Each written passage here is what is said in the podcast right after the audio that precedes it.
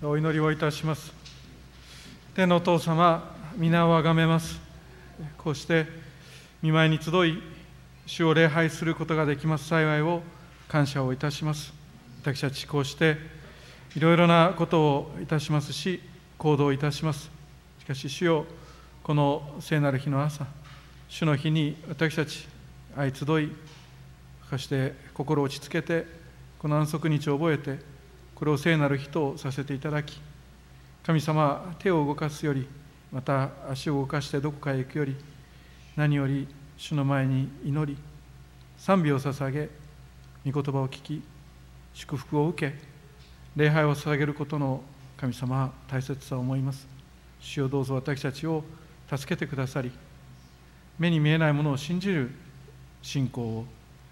礼拝がとてつもなく神様にとって大切なことであり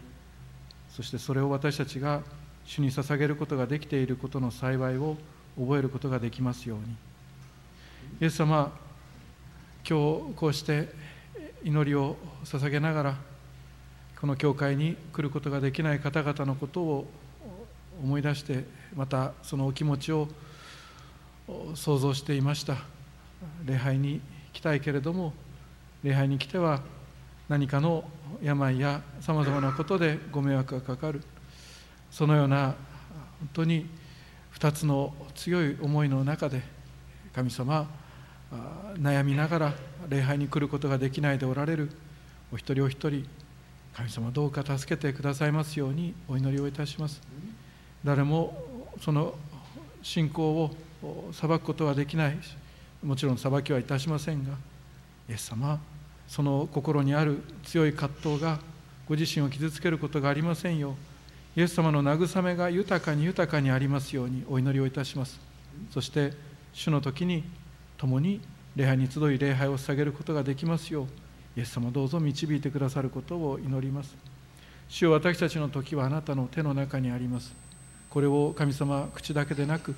心からまた全存在をもって告白していくことができますように私たちに信仰を与えてください。主よ私たちの信仰を大きくしてくださり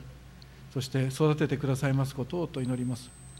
御言葉が私たちを信仰へと導くことを信じます。どうか神様あなたの聖書の御言葉によって私たちが今週信仰者として立ち上がることができるように導いてください。愛する主イエス・キリストの皆によってお祈りをいたします。アーメン。おはようございます。今日のメッセージの題は「信じて眠れ」という題のもとでメッセージを語っていきますが信仰から生まれる眠りがあることについて語っていけたらと思います。イエス様はあなたに平安と眠りを与えてくださるお方です。イエス様は私たちの天国のことだけ気にかけておられる方ではありません。地上に生きる私たちのことを深く心にかけて主は私たちの病を癒し主は私たちの心を癒し主は私たちの睡眠に至るまで人間関係はもちろん主は働きかけてくださるお方です。そのことを今日は心に留めて信じていけたらと思っています。睡眠に問題を抱える方がきっと多い時代なのかもしれません。何かしらというと枕のことやお布団のことや睡眠のことやリズムのことや睡眠のための照明のことやいろんな事柄が私たちの耳に入る時代になってまいりました。睡眠眠ることに問題を抱えるっていうのは皆さんあのその全てが不信仰によるものではありません。当然そんなのは一歩離れてよく考えたら分かることですがしかしながら視野が狭くなっているとそういうことが分からなくなって何でもかんでも不信仰によるものだと思ってしまいがちです。ですから初めに言っておきます。睡眠にかかる関わる問題の全てが信仰に関わることではありません。身体肉体健康によるあるいは病による睡眠の不調というのはあります。飲まなければならない薬によって起こる睡眠の不調というものもありますしいろいろな原因が睡眠の問題に関わってくるものです。けれどもしそうした眠りに関する問題の中でその原因が神様を信頼せず自分を神様の立場に置くことが原因として起きていることであるならば兄弟姉妹今日の御言葉は信じて眠れと言われる主にあって私たちは悔い改めて行きます。そしてもう一度主イエス・キリストに平安を求めて行きそして主イエス・キリストから平安をいただいて生きるこの地上の生涯とされたいと思っています。先生も眠れない時あるんですか？っていう方が信徒の方からもあるいは牧師先生仲間方から方方々からもあのお声をかけていただきます。いつもがっかりさせてしまうんですが 実は寝るのは全然問題なくてですねすごいスピードで多分寝てると思います。この間いつだったかな。18分のアラーム18分間寝るって決めて18分のアラームをかけてそして息子と喋ってるうちにどうやら寝てしまったらしくて起きたらなんか結局15分寝てたっていうことが後で分かりまして。3分かかってないんだって。思って自分我ながらちょっと呆れました。がびっくりしましたけど。そんなことでですね同僚の仲間の牧師先生方いろんな全国の先生方から「古田先生眠れてますか?」とか言って心配してくださるんですがいつもなんかがっかりさせてしまって申し訳ないなと思っています。ただ起きる時に時々問題が時々です。いつもじゃないので心配しない。時々問題があります。どんな問題かというとこれ言っていいのかな。っていうと皆さんもう耳が暖房になってるの分かりますか？ガバッて起きて日曜日だって言って起きるんです。そうすると月曜日だったりするんです。うわーっていうのがあったりします。あるいはガバッと起きてああよかった今日月曜日だと思ったら日曜日だったりすることがありますでわってなるわけですガバッと起きてあ日曜日だと思ってあよかったやっぱり月曜日だと思ったら日曜日じゃないかっていうこともあります。もうホラー映画の世界です。起きたら現実だったみたいなやつです。あの問題かって言われたらよく分かりませんが睡眠に問題を抱えることとでも悔い改めとどう関係があるのかっていうのを少しお話しできればと思います。それは人は人が眠っている間というのは人が何にも支配をすることができない時間であるということと関係があります。あなたにしましょうか。あなたが眠っている間はあなたは何も支配することができません。睡眠というのはそういう時間のことです。そして不信仰というのは神様の約束が信じられないことです。例えばあなたがお仕事をしていたとして職場で職場にしましょうか。あなたがこれやっておきますと約束した仕事があるとしましょう。これやっておきますといった仕事をことごとく上司がいや上司じゃなくて部下にしましょう。部下がいちいちあなたのことについてチェックを入れてくるとしたらどうでしょうか。まるさんはやるとかって言うけど信用できないんだよねと陰口を叩いてるのを耳にしたら皆さんの心は当然深く傷つくわけですよね。神様がなさると言っておられることを信じないこと。これは神様を深く傷つけることです。そしてそれが罪です。不信仰の罪です。神様が私がやると約束しておられることを信用しないで任せず委ねずあなたが自分の力にだけかかっているのだと信じていちいちチェックを入れ私がやらなきゃと眠れない状態になるのであればそれは皆さん罪であります。不信仰の罪です。人間は全能ではありませんから神様全能ですけど人間はたとえ何かできる能力があると自分で思ってもあるいはそれが本当であったとしてもしかしあなたに能力があるのはほんの一部分だけです。さらに人間は眠らなくては生きていけません。眠らないと死んでしまう。そうした中で人は時に睡眠に問題を抱えて行きます。もしあなたの睡眠の問題が体質ではなくて年齢でもなくて身体的なものでもなくて純粋にこうした霊的な罪によるもの高ぶりによるものであると精霊によってあなたが分かるのであれば兄弟姉妹私たちは今日それを悔い改めることができます。そして悔い改めて生きていきます。信じて眠れと主が言われる声に聞き従っていくわけです。私たちがあれは大丈夫かこれは大丈夫かこれもやらなきゃ私がやらなきゃ私が私がとなっている状態にある時私たちは往々にして物事が自分の思い通りに動いていくかどうかではなくてもう一回言います。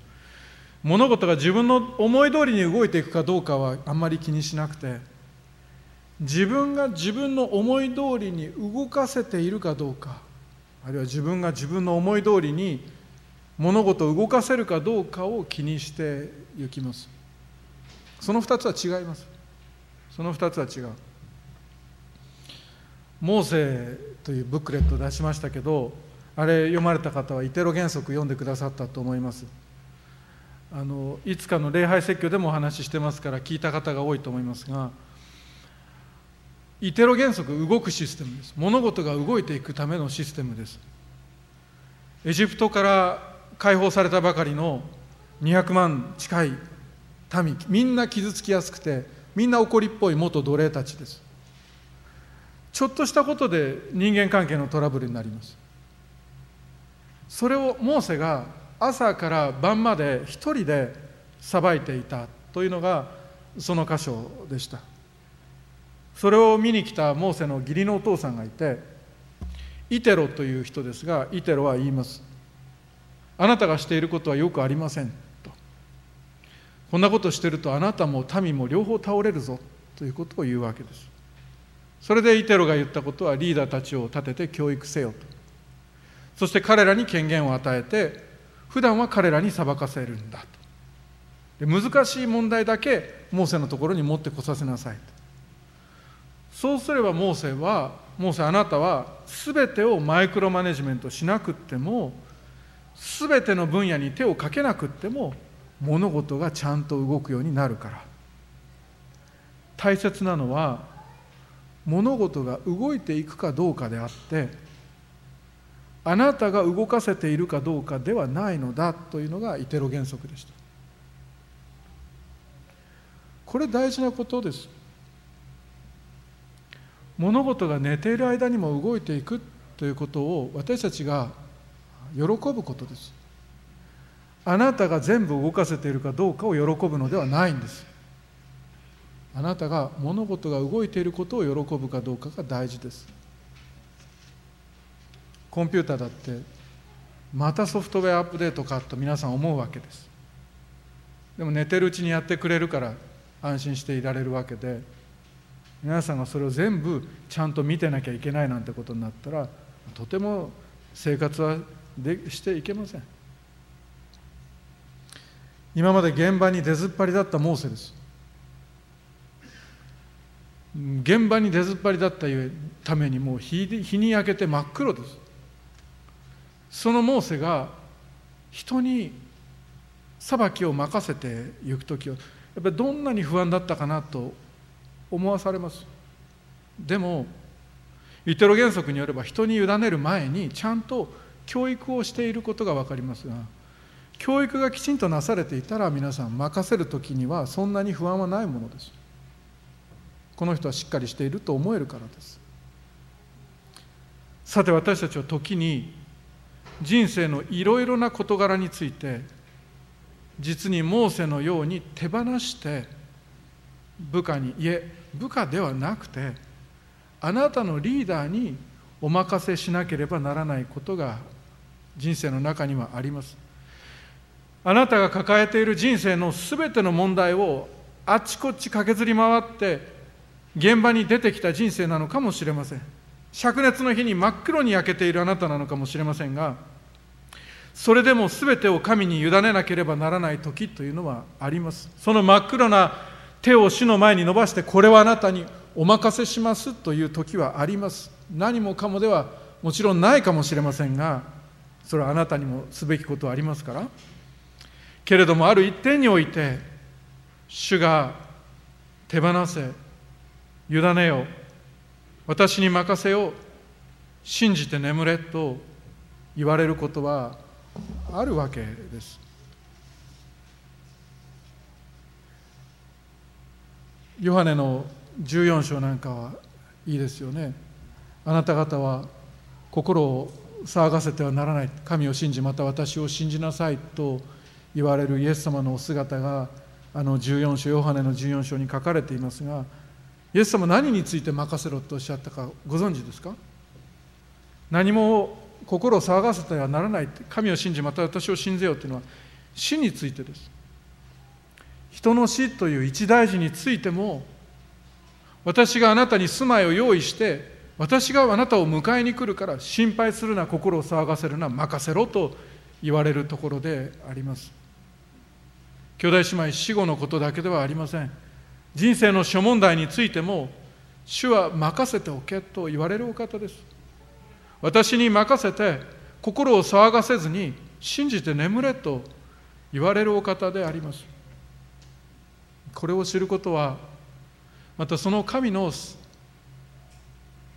その神の声を聞くことはとても私たちにとって大切な清めの経験であります。私が東京聖書学院という進学校で学んでいた時中庭があるんですが中庭の前に椅子を出してそこに座って中庭を見つめたままもう動くことができなくなるという経験をしたことがあります。当時主に召されて学びをする。皆さん進学生大変ですね大変ですねって皆さんおっしゃるんですがえもものすごい大変 大変だと思います大変だと思うんですけどでもよくよく考えたら一日中自分の好きなことやってるのを大変は大変でもそんなに同情されなくてもいいかなとは思っていました。一日中好きなことできるんです。聖書を読んで学びそして覚え暗記し記憶し神学を学び自分のものとしそれを人々に伝えていく。トイレ掃除をし買い出しに出かけ たくさんやることたくさんあるんですがでもの楽しい時間でした。喜びにいっぱい満たされていてで主のために働ける喜びを味わいながら過ごしていました。それと並行してと言っては学院に失礼かもしれませんがでもゴスペルの大衆伝道をしていましたのでその学びそしてその伝道実践と忙しくしていながらそうしているうちに新学生の身でありながら今度は九州の教会の特別伝道集会の講師に招かれるということがありました。そんなふうに人には気づかれていなかったんですがでもそんな自分は楽しんでいるだけではなくて高ぶりをいっぱいに抱えていたそうした時間でした。すると主が私に霊的に本当に不思議なことをなされ自分が主人公であると勘違いしていたプライドを完全に取り去っていただくという経験をいたしました。そうしましたら中庭に座って中庭を一点見つめたままマネキンのように何時間も何時間も動けなくなるという経験をいたしました。その時響いていた言葉は災いなるかな私は滅びるばかりだ。聖なる主の前で動けなくなるという経験は学院のいろんな学び愛する先生方尊敬する先生方の学びと同じくらいと言いたいですがしかしそれよりも何にも代え難い素晴らしい思い出体験となりました。自分の自分が主に仕えているように自分で思っていてというか人に見せていてしかし自らを主とすげ替えようとしていた汚さということを深く味わったわけです。すぐにその後九州の教会にお電話して丁重にご奉仕をお断りしました。多分相当ご迷惑がかかったと思います。でもその方が絶対に良かったと思いました。そしてその災いなるかな。私は滅びるばかりだ。というその御言葉に包まれている自分を包んでくださり許してくださるために流されたイエス・キリストの血潮というのが温かいものであることを知りました。温度があるんだって初めて知った。私は知りませんでした。神学ばかりで。でも主イエス様の許しの血潮は本当に温かかった。ある方が私の「ブラックゴスペルを生きる人々」って本を書いてそれを読まれたある先生がその本読んでああこういう先生に教えていただいてこういう経験されたから古田先生謙遜なんですねっておっしゃってくださったことありましたけど私微笑んでニコリするだけで答えられないんですっていうのは教育も体験も教えていただいたことも一つですが私を大きく変えたのはその学院時代の清めの経験です。主が主人公であって私は罪人の頭なのだということを深く気づかされた体験だったからです。兄弟姉妹あなたの信仰は主人公はあなたではなく神様であるとわきまえることです。画面や映画やスクリーンで育った人がもうおそらく全人類のほとんどになっていると思います。何歳であってもそうという時代になりました。そのスクリーンの多くは主観的で自分が世界の主人公だと思わせるようにできているものが多かった。あれ多いので私たちはその視点を変えるのにちょっとだけ一苦労します。世界観を変えるっていうのは難しいことで自分が主役だ自分がこの人生の主人公だと思わせることが正しいそう思っているところから目をなかなか離せないのではないかと思います。でもそんな時私歩きます。私が星ヶ丘の歩道橋の上に立ってるのを見たらば そんな時なんだろうなと思ってくれたらいいかと思います。あそこいい。あなたが自分の主役ではないということを気づかせていただく良い時間です。世界を見渡して決して私がそして決してあなたが主役ではないと認める時間が人間には必要です。あなた一人がと言っていいでしょうか。主人公になって何かをしているのではありません。あなたが休んだって眠ったって動く神の栄光のシステムの中に私たちは生きているわけです。神様は困ったりされません。もしあなたがこの世界は複合的にいろんなことが組み合わさってできているシステムなのにその全てをあなた一人の動力あなた一人の力点でグンと動かしてるんだと思い込む間違いがあるならばそれがあなたの眠りを妨げます。以前 OMF 宣教師の菅谷陽子先生がご体調を崩されたことがありましたこれ本人に許可取ってますか大丈夫です。ご体調を崩されたことがありましたけど先生蒼天祈祷会にいつも毎日出てきてくださってるんですがでも先生がお休みになっても蒼天祈祷会は動くんです。あの陽子先生でもです。そして私が休んでも動きます。河原先生と私が2人になった日も蒼天祈祷会は動きます。全てが兄弟姉妹。自分にかかっているなどというふうに思わないことです。ペテロが監禁されているところが今日の聖書の箇所でした。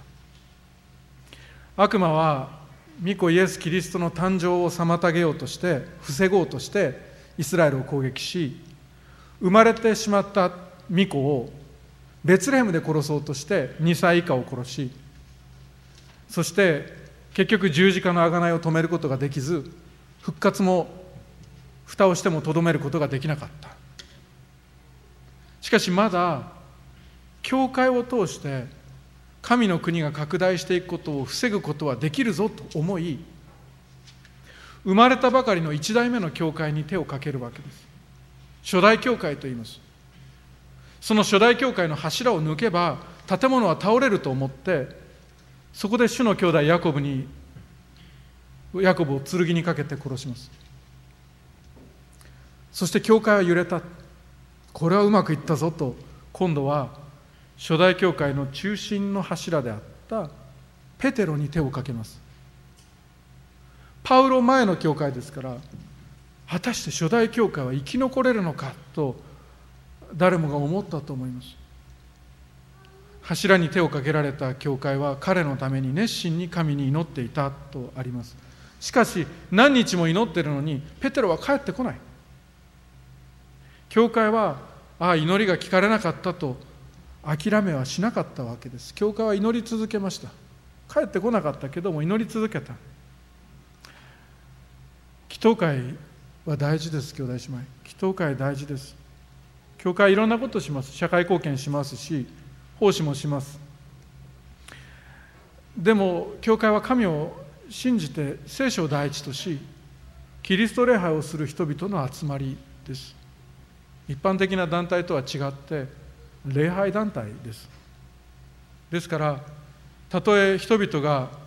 神を信じない人々が一体それが何の役に立つのかと言われても私たちは賛美をし礼拝をしそして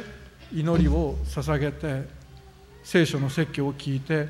祝福を受けて生きていきます。直接手を動かして手応えのあることをしないわけではありません。もちろんやりますがでも祈りの力の方を重視します。教会は祈り続けていた。創世書に書いてあります。私たちの教会が蒼天祈祷会を持ち祈祷会を持ち婦人祈り会を持ち祈りのグループを持ち祈祷部祈り会を持ちさまざまな祈りの時を持たせていただいているのはとても幸いなことですと言いたいのですが当たり前のことです。教会ですから。そしていよいよヘロデがペテロを処刑すると決まったその前日いや前日ではありません。前夜です。あと数時間でペテロが処刑されるというその時教会は熱心に祈っていました。ヘロデはペテロを確実に殺して神の国の拡大をここで食い止めるとするために全力を尽くして厳重な警備を与え2本の鎖につなぎさらに2人の兵士がペテロを挟んで戸口では万兵たちが16人の万兵でしょうか4名かける4組で牢を監視していたわけです。教会は真剣に祈り敵であるヘロデも真剣になっていました。そしてペテロは眠っていました。ペテロは眠っていました。迫る危機があり取り囲む問題がありペテロは眠っていました。教会の中心の柱であって神の国と歴史そしてその計画の成就は私にかかっていると思ってもおかしくないような立場にあったペテロがそう思っていませんでした。兄弟姉妹神様はあなたのことをあなたは私の目には高価で尊いとおっしゃってくださりその棚心にあなたの名を刻んだと書かれているようにあなたのことはかけがえない唯一無二の存在だと思って愛しておられます。それは間違いない。けれどその役割についてあなたは交換が利きます。交代可能の選手であることを私たちは決して忘れてはなりません。ペテロであってもそうだったと。バケツからコップで水を汲み出したらそこだけへこむかって言った牧師先生いました。それと同じように私がいなくなったらってその先生はおっしゃった。必ず埋まるって。ペテロは眠っていたわけです。私たちは自分が主人公だから自分に全てがかかっていると思って眠れなくなってしまうことがあるかもしれませんがペテロはこうした体験にあって眠っていました。それは彼が聞いた御言葉が深く根付いていたからだと思います。どんな時に与えられた御言葉かといったらイエス様がおっしゃった御言葉です。なぜ怖がるのか。信仰の薄いものだとおっしゃったあの湖があれ弟子たちが乗った船が揺れ波が水しぶきとともに弟子たちを濡らし水が船に入って弟子たちが声を揃えてイエス様に私たちクリスチャンが死んでも何とも思わない。それがキリスト教かって叫んでいたその時の主の言葉です。主の言葉はなぜ怖がるのか。信仰の薄いものだと言われた。その時のイエス様のお姿はどんなお姿だったか。私だって水かき出そうとして頑張ってるんだと言った姿ではありません。主は 主は友の方で腕を枕にして眠っておられた。なぜなら主イエス・キリストは全能の神だからです。御国の王は全被造物を思うように支配しておられた方だからです。解決する力嵐を止める力は当然あるし全ては神の計画の通りなのだから。さらに言わせてもらうこれでもう一個メッセージがしたいぐらいですがご自身が嵐の前に弟子たちに言った言葉は「さあ向こう岸へ渡ろう」です。主が言われたことは必ず成就します。それでペテロは寝たのでした。あの時のイエス様と同じ姿です。自分にできることは全てやったのであれば自分で何でもしなければならないとはもう思わないで神様を信用することです。神様に物事を動かしていただくことです。御言葉をいただいてお任せすることです。お委ねすることです。目に見えない神様が目に見えるものを動かすことがおできになるのかって言ったら主はそのようにして物事をお作りになられたし今も動かしておられるだけでなくもし本当に不安なら皆さん見えない神様が言葉を媒介にして目に見えるものを作ったり動かしたりされることをクリスチャンであるならばきちんとわきまえるべきです。聖書の言葉を読むことです。聖書を読んでそこに約束されている平安の言葉があればこれが神様見えない神様が見える世界に物事を動かされる指だと信じてそのことを受け止めあとは信じて眠ることです。皆さんが長距離を運転されていく中でなんだか眠いな。この長距離をまだもうちょっとあるな。運転していく自信がないなと車のハンドルを握りながらそう思う時に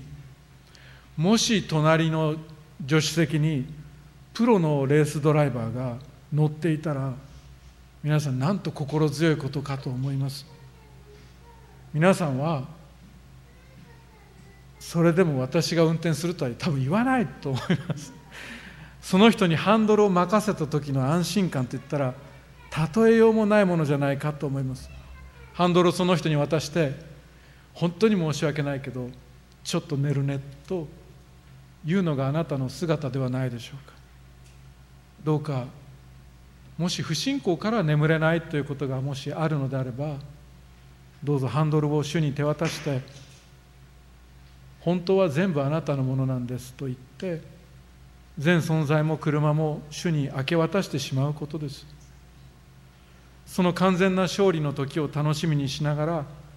ご精霊の助けによって悔い改めと明け渡しを私たちは続けていけたらと思います。クリスチャンは毎日悔い改めるんです。知ってました？毎日です。きっと明日握りしめているものがあって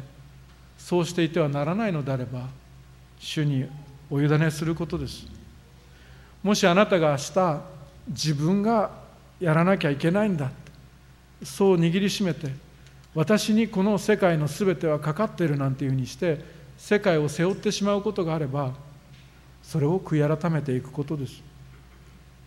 あなたが動かなくてもあなたが動けなくても神のご計画は変わらずに動いていきます。教会はなくなったりしません。ペテロがいなくなったら教会はどうなるんだと言った人がいたと思います。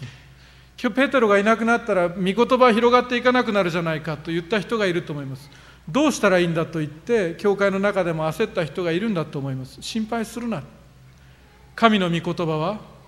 つながれてはいません。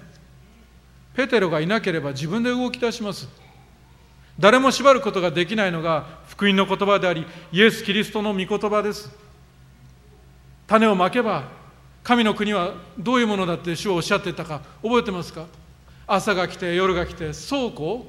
うしているうちに芽が出てそして豊かな木へと成長していきます。あなたが寝ても育つものがある。あなたが眠っても成長するものがある。これをきちんと信じていくことです。あんまりいい例じゃないかもしれませんが宗教改革者のルタルタよく出てくるな最近。宗教改革者のルター友人たちとよく食事をして交わりをしたことが伝えられています。食事の場で彼は福音を伝えていった。そして教育をしていきました。ドイツ人だからビールをよく飲む。彼が言ったことはこのビッテンベルクでこうしてビールを飲んでいる間にも御言葉を進んでいくと語ったことでした。そしてそれは真実です。それは本当です。あなた方のうちで良い働きを始められた方はキリストイエスの日が来るまでにそれを完成させてくださると私は確信していますとピリピの一章六節の御言葉です。そしてその御言葉はあなたのことにも当てはまります。神様が良い働きをあなたの人生に与えられたのであればあなたが全てを握りしめなくったって神様は必ずキリストイエスの日が来るまでにあなたのうちに始まった良い働きを完成させてくださいます。私たちの生きる究極の目標は神の栄光です。そして神の栄光のために私たちは働いていきますがたとえうまくいかなくっても大丈夫。神の栄光はやがて必ず現れます。今すぐ今ここでばっかり見ていないでもうちょっと大きな視野で物事を見てみるべきです。永遠の視点を持って物事を見てみてはいかがでしょうか。その永遠の視点というのは私たちが天に行ってから後のことも含まれていると思いましょう。そんなに心配しないことです。そんなに真面目なのはいい牧師としては嬉しい。けどそんなに握りしめないことです。主よなんと私の敵が多くなり私に向かい立つ者が多くいることでしょう。多くの者が私の魂のことを言っています。彼には神の救いがないと。そんなふうな人の声が入ってくるとき私たちは自分でこの状況を何とかしようとします。しかし詩篇はその後歌っていました。しかし主よあなたこそ私の周りを囲む盾。私の栄光私の頭を上げる方。私は声を上げて主を呼び求める。すると主はその聖なる山から私に答えてくださると神様がおられると神様を指さしていきます。皆さん神様が私たちのことを何とかしてくださいます。5節6節私は身を横たえてまた身を横たえて眠りまた目を覚ます。主が私を支えてくださるから。私は幾万の民をも恐れない。彼らが私を取り囲もうともです。だから主にお委ねするわけです。起きている時はもちろん何かしますけどでもどんな人や物事が私を取り囲んでいてもそれが幾万であったとしても主にお委ねをしてゆきます。7節8節主よ立ち上がってください。私の神をお救いください。あなたは私のすべての敵の方を打ち悪しき者の歯を砕いてくださいます。救いは主にあります。あなたの民にあなたの祝福がありますようにと賛美をする。主は力強い方だ。主は働いてくださる。主は勝利を与えてくださると先取りして主を賛美してゆくのであります。信仰と睡眠について語っています。分かりました先生。分かった。よく分かった。委ねればいいのかと言って皆さんはもう立ち上がるんだと思います。でもちょっと待って。ちょっと待って。委ねればいいんだ。立ち上がったらあとは絶望しか待っていません。なぜなら私たちの肉に委ねる力はもう残っていないからです。でも兄弟姉妹これを聞いて帰ってください。精霊がそれをさせてくださる。